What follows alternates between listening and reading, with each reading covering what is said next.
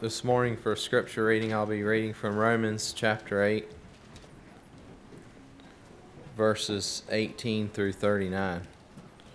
And the first few verses we see looking ahead to future glory, and then uh, there at the end, towards the end, we see God's everlasting love revealed to us in giving His only Son. Romans 8, verses 18 through 39. For I consider that the sufferings of this present time are not worth comparing with the glory that is to be revealed to us. For the creation waits with eager longing for the revealing of the sons of God. For the creation was subject, subjected to futility, not willingly, but because of him who subjected it, in hope that the creation itself will be set free from its bondage to corruption and obtain the freedom of the glory of the children of God. For we know that the whole creation has been groaning together in the pains of childbirth until now. And not only the creation, but we ourselves, who have the first fruits of the Spirit, groan inwardly as we wait eagerly for adoption as sons, the redemption of our bodies. For in this hope we were saved. Now, hope that is seen is not hope. For who hopes for what he sees? But if we hope for what we do not see, we wait for it with patience. Likewise, the Spirit helps us in our weakness, for we do not know what to pray for as we ought, but the Spirit Himself intercedes for us with groanings too deep for words. And He who searches hearts knows what is the mind of the Spirit, because the Spirit intercedes for the saints according to the will of God. And we know that for those who love God, all things work together for good, for those who are called according to His purpose. For those whom he foreknew, he also predestined to be conformed to the image of his Son, in order that he might be the firstborn among many brothers. And those whom he predestined, he also called. And those whom he called, he also justified. And those whom he justified, he also glorified. What then shall we say to these things? If God is for us, who can be against us? He who did not spare his own Son, but gave him up for us all how will he not also with him graciously give us all things? Who shall bring any charge against God's elect? It is God who justifies. Who is to condemn? Christ Jesus is the one who died. More than that, who is raised, who is at the right hand of God, who indeed is interceding for us.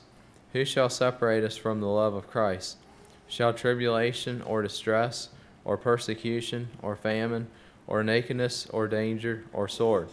As is written, For your sake we are being killed all the day long. We are regarded as sheep to be slaughtered. No, in all these things we are more than conquerors through him who loved us. For I am sure that neither death, nor life, nor angels, nor rulers, nor things present, nor things to come, nor powers, nor height, nor depth, nor anything else in all creation will be able to separate us from the love of God in Christ Jesus our Lord.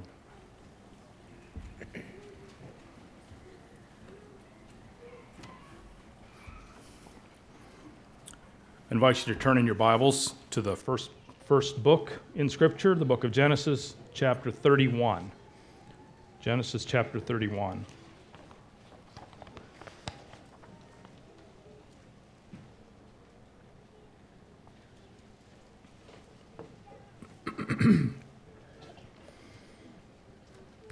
After quite a number of months of kind of hiatus from the book of Genesis. We'll be back here at least for the immediate future. And uh, this passage is one long story. I honestly tried several times to break it up into chunks because it just seemed too long to cover. Uh, but I kept simmering it on the pot, and hopefully it'll be digestible in 30, 35 minutes. We'll find out here after a bit. Just a quick reminder of where we are in the story of Genesis.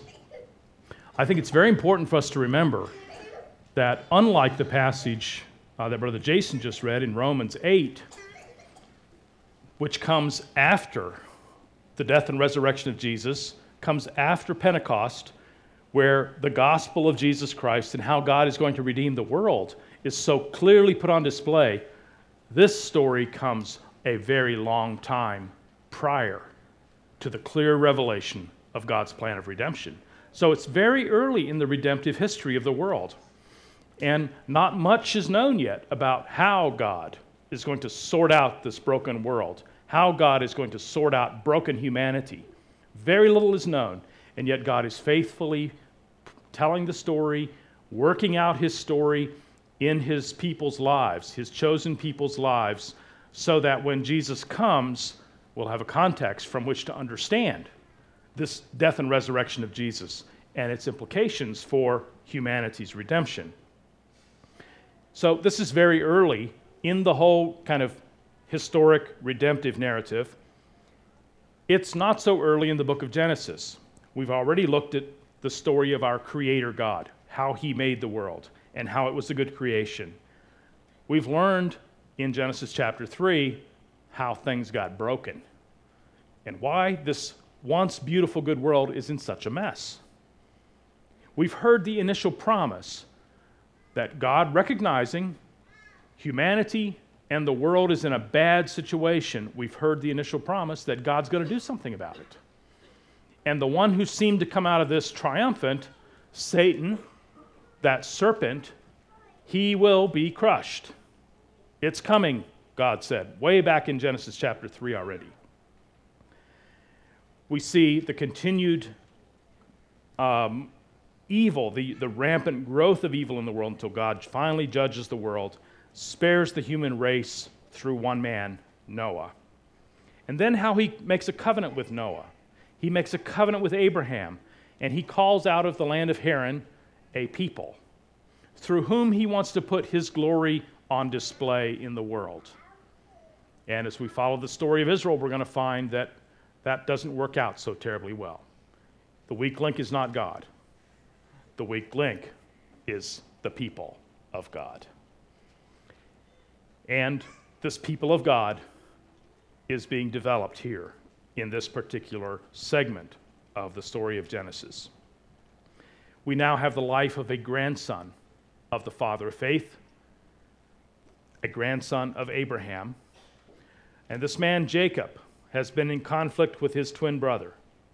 And because of that intense conflict, he fled back to his mother's homeland, which incidentally was Abraham's homeland, where God first came to Abraham and says, Get out, I've got a land for you.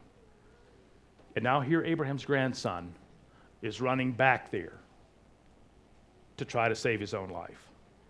So, in a sense, he's been in exile, away from the promised land, back in the old land for 20 years.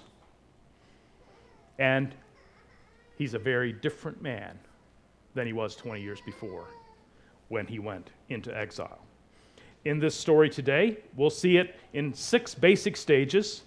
Uh, if we were to do a play of this, there would be six basic acts to this play. The first one is we explore Jacob's reasons for leaving.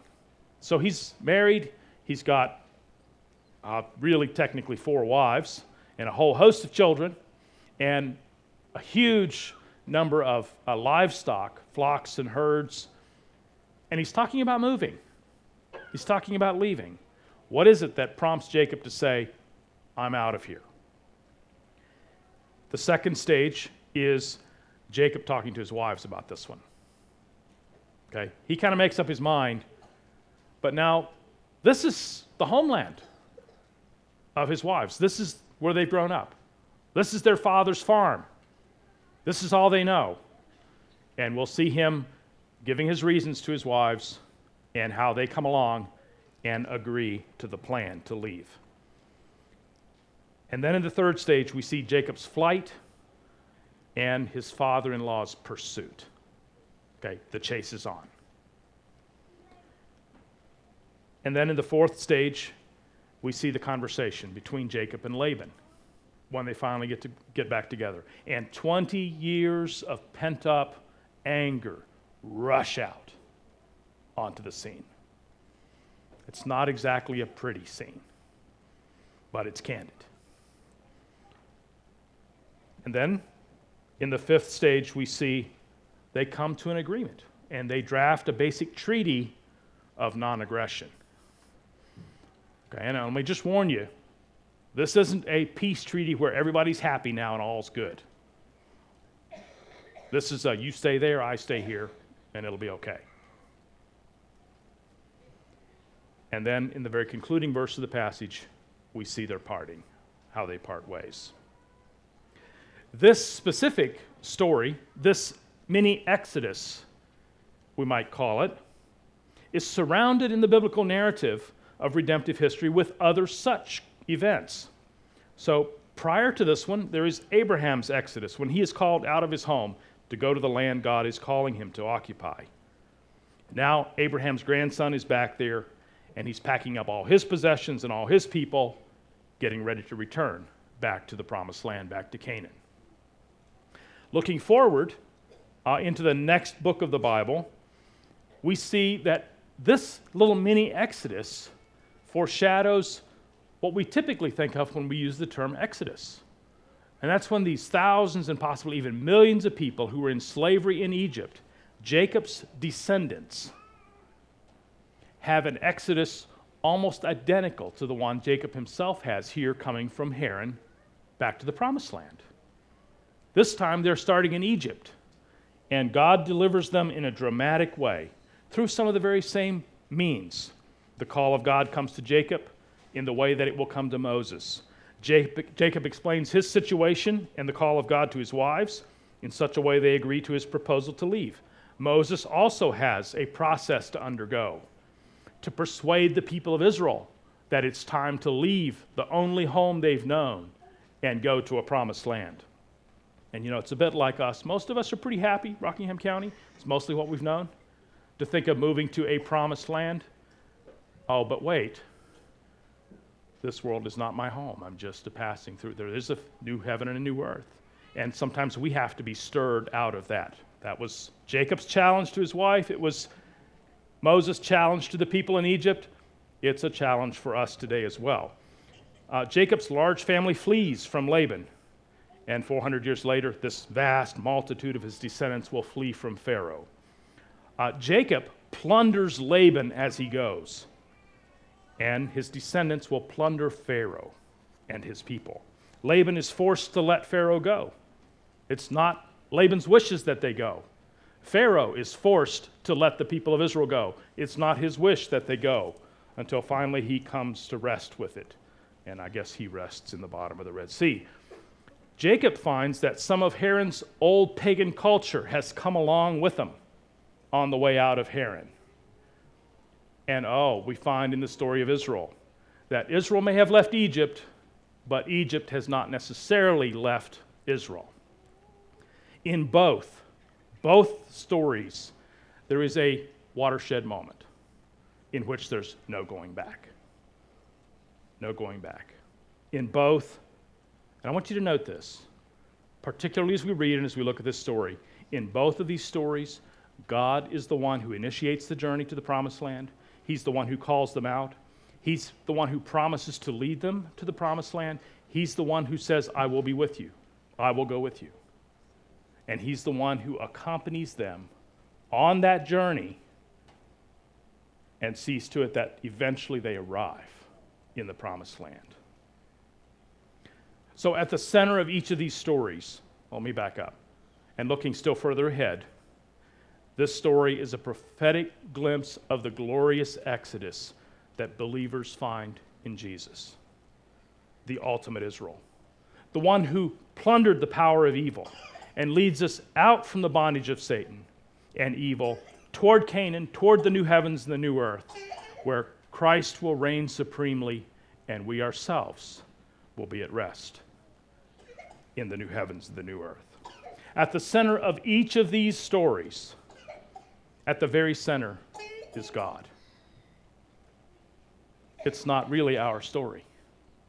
It's the story of God who, out of his infinite grace, comes to us, comes to his people in the place we find ourselves. And he says, Up, go, and I will go with you. He said that to you. And if you have not yet gone, he's saying it to you today Arise and go. Go to the promised land, and I will be with you. Let's read the story. It's a long story. You can follow along if you like, you can listen if you care to. uh, I will not make a recommendation to you. It's long, but fascinating. Listen for the six stages, and I want you to note particularly how often credit is given to God for what's occurring in each of these different scenes. Genesis 31. Now Jacob heard that the sons of Laban were saying, Jacob has taken all that was our father's, and from what was our father's, he has gained all this wealth. And Jacob saw that Laban did not regard him with favor as before.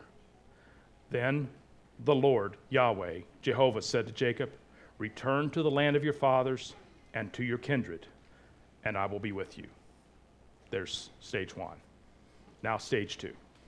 So Jacob sent and called Rachel and Leah into the field where his flock was, and said to them, I see that your father does not regard me with favor as he did before, but the God of my father has been with me. You know that I have served your father with all my strength, yet your father has cheated me and changed my wages ten times. But God did not permit him to harm me. If he said, the spotted shall be your wages, then all the flock bore spotted. And if he said, The striped shall be your wages, then all the flock bore striped. Thus, God has taken away the livestock of your father and given them to me. In the breeding season of the flock, I lifted up my eyes and saw in a dream that the goats that mated with the flock were striped, spotted, and mottled. Then the angel of God said to me in the dream, Jacob. And I said, Here I am. And he said, Lift up your eyes and see. All the goats that mate with the flock are striped, spotted, and mottled. For I have seen all that Laban is doing to you. I am the God of Bethel, where you anointed a pillar and made a vow to me. Now arise, go out from this land, and return to the land of your kindred. Then Rachel and Leah answered and said to him, Is there any portion or inheritance left to us in our father's house? Are we not regarded by him as foreigners? For he has sold us and he has indeed devoured our money. All the wealth that God has taken away from our father belongs to us and to our children. Now then, whatever God has said to you, do. So Jacob arose and set his sons and his wives on camels. He drove away all his livestock, all his property that he had gained, the livestock in his possession that he had acquired in Padan Aram, to the land of Canaan, to his father Isaac. Laban had gone to shear his sheep and Rachel stole her father's household gods. And Jacob tricked Laban the Aramean by not telling him that he intended to flee. He fled with all that he had and arose and crossed the Euphrates and set his face toward the hill country of Gilead. When it was told Laban on the third day that Jacob had fled, he took his kinsmen with him and pursued him for seven days and followed close after him into the hill country of Gilead. But God came to Laban the Aramean in a dream by night and said to him, Be careful not to say anything to Jacob, either good or bad. And Laban overtook Jacob. Now Jacob had pitched his tent in the hill country, and Laban with his kinsmen pitched tents in the hill country of Gilead. And Laban said to Jacob, What have you done that you have tricked me and driven away my daughters like captives of the sword? Why did you flee secretly and trick me, and did not tell me, so that I might have sent you away with mirth and songs, with tambourine and lyre? And why did you not permit me to kiss my sons and my daughters farewell? Now you have done foolishly. It is in my power to do you harm. But the God of your father spoke to me last night, saying, Be careful not to say anything to Jacob, either good or bad. And now you have gone away because you longed greatly for your father's house. But why did you steal my gods? Jacob answered and said to Laban, Because I was afraid, for I thought that you would take your daughters from me by force. Anyone with whom you find your gods shall not live. In the presence of our kinsmen, point out what I have that is yours, and take it. Now Jacob did not know that Rachel had stolen them. So Laban went into Jacob's tent, and into Leah's tent, and into the tent of the two female servants, but he did not find them. And he went out of Leah's tent and en- entered Rachel's. Now Rachel had taken the household gods and put them in the camel's saddle and sat on them. Laban felt all about the tent, but he did not find them. And she said to her father, Let not my lord be angry that I cannot rise before you, for the way of women is upon me. So he searched, but did not find the household gods. Then Jacob became angry and berated Laban. What is my offense? What is my sin that you have hotly pursued me? For you have felt through all my goods. What have you found of all your household goods? Set it here before my kinsmen and your kinsmen, that they may decide between us two. These twenty years I have been with you. Your ewes and your female goats have not miscarried, and I have not eaten the rams of your flocks. What was torn by wild beasts I did not bring to you. I bore the loss of it myself. From my hand you required it, whether stolen by day or stolen by night. There I was. By day the heat consumed me and the cold by night, and my sheep fled from my eyes. My sleep fled from my eyes. These 20 years I have been in your house. I served you 14 years for your two daughters, and six years for your flock, and you have changed my wages 10 times. If the God of my father, the God of Abraham, and the fear of Isaac had not been on my side, surely now you would have sent me away empty handed. God saw my affliction and the labor of my hands and rebuked you last night. Then Laban answered and said to Jacob, The daughters are my daughters, the children are my children, the flocks are my flocks, and all that you see is mine. But what can I do this day for these my daughters or for their children whom they have borne? Come now, let us make a covenant, you and I, and let it be a witness between you and me. So Jacob took a stone and set it up as a pillar. And Jacob said to his kinsmen, gather stones. And they took stones and made a heap, and they ate there by the heap. Laban called it Jegar Sahadutha, but Jacob called it Galeed. Laban said, This heap is a witness between you and me today. Therefore he named it Gilead. And Mizpah, for he said, The Lord watch between you and me when we are out of one another's sight. If you oppress my daughters, or if you take wives beside my daughters, Although no one is with us, see, God is witness between you and me. Then Laban said to Jacob, See this heap and the pillar which I have set between you and me. This heap is a witness, and the pillar is a witness, that I will not pass over this heap and this pillar to me. I'm sorry, that I will not pass over this heap to you, and you will not pass over this heap and this pillar to me to do harm. The God of Abraham and the God of Nahor the God of their father, judge between us. So Jacob swore by the fear of his father Isaac, and Jacob offered a sacrifice in the hill country, and called his kinsmen to eat bread. They ate bread and spent the night in the hill country. Early in the morning, Laban arose and kissed his grandchildren and his daughters and blessed them. Then Laban departed and returned home. Thus ends the reading of God's word.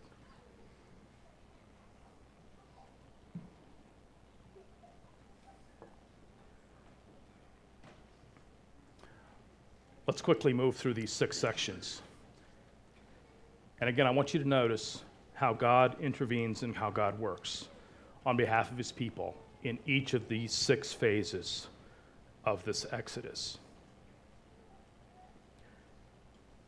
I want you to consider how that same God is at work in your own Exodus, in your own journey from slavery, from bondage to sin and to Satan in your journey toward the promised land. He's given you his kingdom.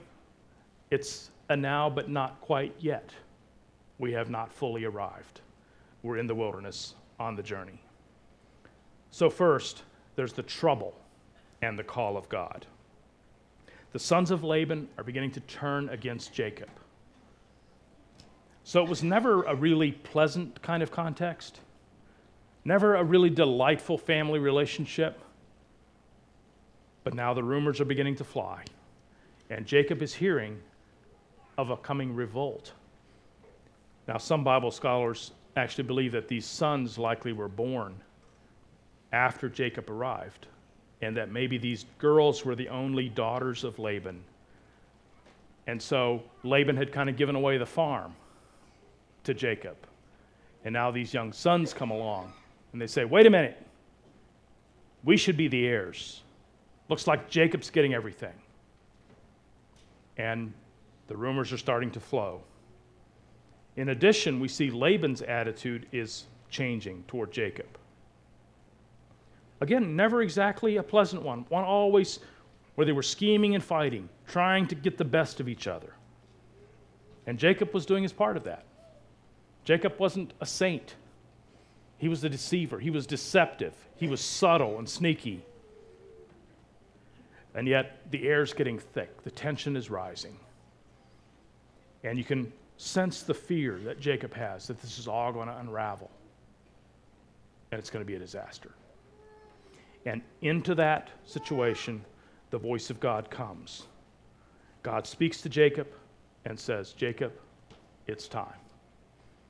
Pack up, go back to the land of your fathers. I will be with you. I will be with you.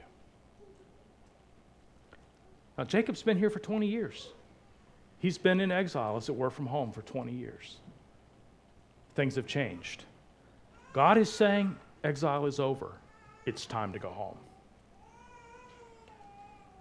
The story of Exodus and homecoming is always the story of God working on the behalf of his people. And that's true in this story. So Jacob gets this message from God, but he's got his wives, he's got his family, and of course his father in law. His wives cannot be taken from their home without their consent. So, while he's out working one day, he invites his wives out into the field. Hey, why don't you come out here? Let's have a conversation. Away from eavesdropping, away from the peeking eyes. Just come out here in the field. And you see how candidly Jacob lays out this story to Leah and to Rachel. He makes his case for leaving. He says, I see the declining favor of your father, but God is with me. I served your father well, but he cheated me out of my wages. But God did not permit him to harm me. He changed my wages 10 times, but God compensated for this and saw to it that I had what I needed to prosper. And now God has spoken. God has spoken very clearly. This God of my father. And you see how he contrasts Laban to the God of his fathers. And he says, God has now spoken. I must honor the voice of God. And God is saying, I am God. I want you to arise and go. I want you to return to the land of your kindred, and I will be with you.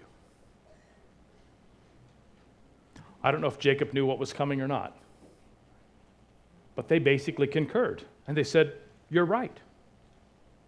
You're exactly right. His wives are in complete agreement with him. They said, You know, we really are like foreigners in our father's house now. In fact, he sold us. And you can almost feel the bitter edge. Dad sold us. They haven't forgotten. But it's not just that. Not only did he sell us, but he took the benefits that he derived in that sale and he has spent it all on himself. He's consumed it. We say, well, that kind of makes sense. Well, not in that context. Because what a father earned in the sale of a bride or in giving his daughter to someone else for a wife, the dowry that he took was to be held in trust. So that if the husband died or if the husband abandoned his daughter, these funds were to be there for their care.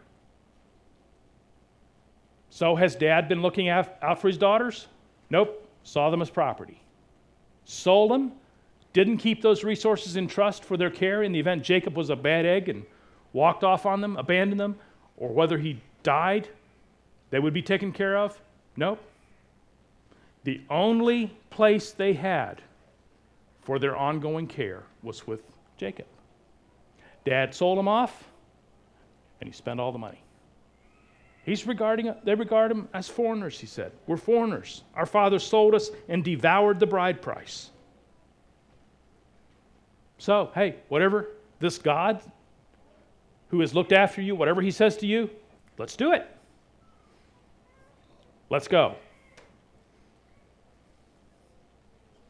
It seems as though God was at work in this phase of the journey as well. Because the story of Exodus and the story of a homecoming is always the story of God working on behalf of his people. So they left. And this had to be quite a procession. Laban, it says, is gone shearing his sheep. Now, interestingly enough, there are uh, clay tablets that have been found in that part of the world, and they talk about sheep shearing as being a three to 10 day process with as many as 300 men shearing sheep. So we're talking about this is a big ordeal. And most likely Laban still had plenty of flocks. And so he's away, a distance away from his home, and there's this big event going on where they're busy shearing sheep. And Laban, uh, Jacob says, This is the time. He's busy, he's tied up, he's away. We need to go now if we're going to get a head start. And it's interesting that for the first time, and maybe even for maybe one of the few times, we see Jacob and Laban in deep mutual response. And the language of Scripture here shows a very, very deep solidarity between Jacob and Rachel. And we miss it except in the footnotes here in the ESV. Uh, scripture says that Jacob stole the heart of Laban. Now, if we use that term today, somebody stole someone else's heart, we say they captured their affection and their devotion and their loyalty.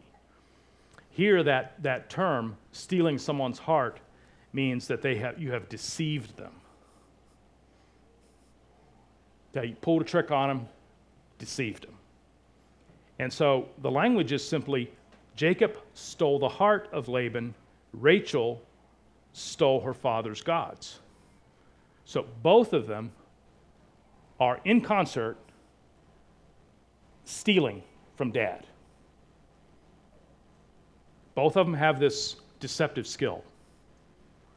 And now they are standing together, deploying it against father, father in law. Rachel probably knowing about Jacob's, uh, Jacob not knowing what Rachel has done. Another point of interest here is what's the significance of these household gods? Again, there are tablets that have been found, ancient Nuzi tablets from that Mesopotamian region. And it, in those tablets, it becomes evident that the way we have deeds for property, the way we have written wills for estates, gods represented the ownership of an estate. So the family's gods the person in possession of those family's gods was the heir to the estate, had the right to the estate. And so she says, Hey, Dad, you ripped him off. We're taking the deed, we're taking the will with us. Okay, which begins to explain why Laban is so upset and concerned about these gods and wants to be sure he gets this covenant made eventually to assure himself that Jacob's not coming back to claim the estate, even though he can't find the gods. So Rachel's being sharp cookie. She says, We're going to just send the message home to dad. Of course, once they're gone, doesn't take too long for Laban to get the word. Jacob, his household, his flocks and herds are gone. And he pursues them. And the language used of his pursuit is military language. Uh, it's the same terms that are used when Abraham goes, goes after the people that have taken Lot. It's used throughout the Old Testament uh, for military journeys. He pursued, he overtook, he pitched his tents, setting up for battle.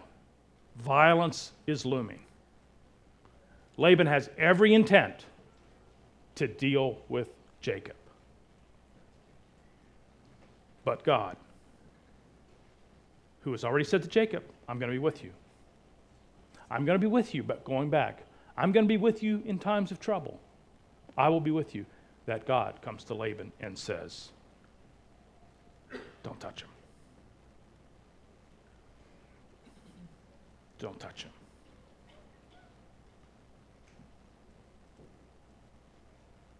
And there are many facets of our own exodus and journey through the wilderness in which we find ourselves feeling very, very vulnerable. But the God who says to you, I will be with you, also says to those who seek your harm, They're my people. Don't touch them. Because the story of Exodus and the story of homecoming is the story of God, a God who works on behalf of his people. And then, of course, Laban comes into the camp. And I'm sure the camp is filled with terror. Jacob, absolutely terrified. And what a relief when he encounters only words. Of course, the words aren't exactly friendly, they're a bit hostile. Laban berates Jacob for taking his daughters away and for stealing his gods. And he tells Jacob very, very explicitly, It's in my power to do you harm. Which I think implies that was his intent. It's in my power to do you harm, but God. But God said no. Your God, the God of your father Abraham. What about those gods? Jacob says, Listen, you search everything I have, everything I have. And if you find anything that rightfully belongs to you, the person who has it will die. Oh, if only he knew who had them. So here he puts Rachel's life on the line. And Jacob, again, he goes through everything. He goes through every tent, rummages through every bag, unturned, upturns everything, completely thorough in his search. Finally comes into Rachel's tent, and Rachel says, Hey, it's that time of the month. Please allow me to remain seated. What's interesting here is Laban cannot conceive of Rachel, who is impure and unclean, sitting on gods in that condition. Uh, it's, it's a statement of withering contempt for the gods of Mesopotamia that she's in this condition, sitting on gods. The gods are impure, they're defiled. So what? Just a very bold statement of contempt for the gods of Mesopotamia. And of course, Laban can't conceive of it, doesn't ask her to move. She's seated on her saddlebags from the camel that she was riding. And so the gods remain unfound. And Jacob says, Now it's my turn. Listen, Laban, you've been through everything, absolutely everything. Just pile up the stuff that you found that belongs to you. Pile it up right here right in front of my witnesses. Let's look at it. Nothing. Absolutely nothing. And the 20 years of anger just roll out of Jacob, where he describes to him in clear language exactly what he's done to him. You pursued me, you ransacked my possessions, you didn't find a single thing that I took from you.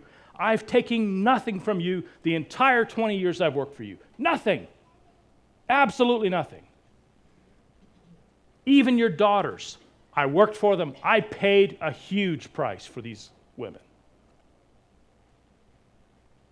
And you've changed my wages 10 times. And I adapted every time. And yet, I prospered. Everything I have here, I have gained lawfully rightfully, you can't find anything here that belongs to you. If it weren't for God and His looking out for me, His protecting me, His defending me, if it weren't for the God of my father, the God of Abraham, the fear of Isaac, if He had not been on my side, I would have walked away just as I came, empty handed and alone. Laban, if it was up to you, I'd have left by myself alone. That was your intent. God has protected me. God has blessed me. So, what are you trying to do? He's pleading from just a stop. Rest the case, leave it alone. But you know, that is also the story of an exodus and a homecoming, a homegoing. If it were up to the one holding us captive, we would leave alone. But no, God invariably allows his people to kind of loot the enemy, as it were. And he leads captivity captive, gives gifts to men, and brings them into a flourishing journey in his kingdom. Because the story of Exodus and homecoming is the story of God working on the behalf of his people. Laban realizes he's beat, and so he says, Let's make a deal. I haven't found my gods. My whole estate back in Mesopotamia, back in Haran, is vulnerable. Let's make a deal. Let's set up these markers and make an agreement that I won't come this way towards you and you won't come back that way toward me for any purpose of harm. So even if you have the gods somewhere, uh, I don't have to be afraid that you're going to come back and reclaim the estate. And you don't have to worry about me coming after you again. So this isn't a great family peacemaking, everybody in peace and love. This is a we're just going to draw a line. We're going to mark it out. This treaty would keep them apart. This treaty would recognize them now as not the same people, but as two separate peoples. And this treaty that's summarized in this Mizpah benediction that in the King James says, The Lord watch between me and thee when we are absent one from another, that gets inscribed on all kinds of Hallmark cards and even on wedding rings and all these kinds of things. Folks, this is a truce. A truce at best. This is not a warm, fuzzy, good kind of word, good kind of language it's a truce. And it basically says listen, you don't trust me, I don't trust you, put this line in the sand. And if you do something you're not supposed to do, I'm not here to watch you. I can't watch over you because we've agreed we can't coexist. Let God deal with you. It's not exactly the kind of relationship you're looking for in a marriage, probably. But this is the watershed moment. Jacob says, Honestly, you couldn't drag me back there again. I'm out. I'm out for good. I'm going that way. No problem. Yep, let's do the deal. I have no desire whatsoever to go back. And it's interesting that often these kind of journeys of Exodus have those moments in them periods of time in which we struggle. We struggle we struggle. And it's not that the struggle doesn't continue at some point and in some fashion, but we know we've crossed the watershed line. There's no going back. I've gone too far to turn back now. I have decided to follow Jesus, no turning back. There's that watershed moment in any exodus at which there is no turning back. God has brought us this far. God has helped us. God has spared us. God has led us, God has been with us. How could we go back? The same is true here for Jacob. Laban promises not to pursue him again. And they bind themselves to this covenant in a meal. And I want you to note this foreshadowing of this watershed moment. This is a foreshadowing of the watershed moment of all of history. When God finally defeats Satan through the cross and resurrection. Where hostages are set free, captives are set free. The watershed battle is over as Jesus utters these final words It is finished. And that story, that moment in history, is sealed in our own hearts by the work of the Spirit, and we tell the story in the meal that Jesus himself served. And we still eat in remembrance. For you see, the story of Exodus and homecoming is the story of God, the God of Abraham, the God of Isaac, the God of Jacob, a gracious and loving God, a righteous and holy God, a faithful God, working on behalf of his people. Jacob has been delivered, they go to bed and sleep. In the morning, Laban kisses his grandchildren and his daughters, blesses them, and departs. Jacob is left with his family and his flocks. A people who have been called, a people who have been delivered, a people who have been guided, a people who have been defended by none other than God Himself. Now, Jacob is not home yet. And we'll see in the very next chapter, he's got Esau ahead of him, which was the reason he left to start with. And you know, most of us would like these vacuum tubes from which to leave the land of exile to the promised land. Completely free from any impact by our environment or relationships or context. We get saved and whoosh, just in the heaven, happy land forever. We, we, we love to think of it in that way. The problem is, it's a pathway, a journey through the wilderness. And even if we've seen the watershed moments, we've got our own Esau's coming up. But remember, what is the same is that every story of Exodus and homecoming is a story of a faithful God.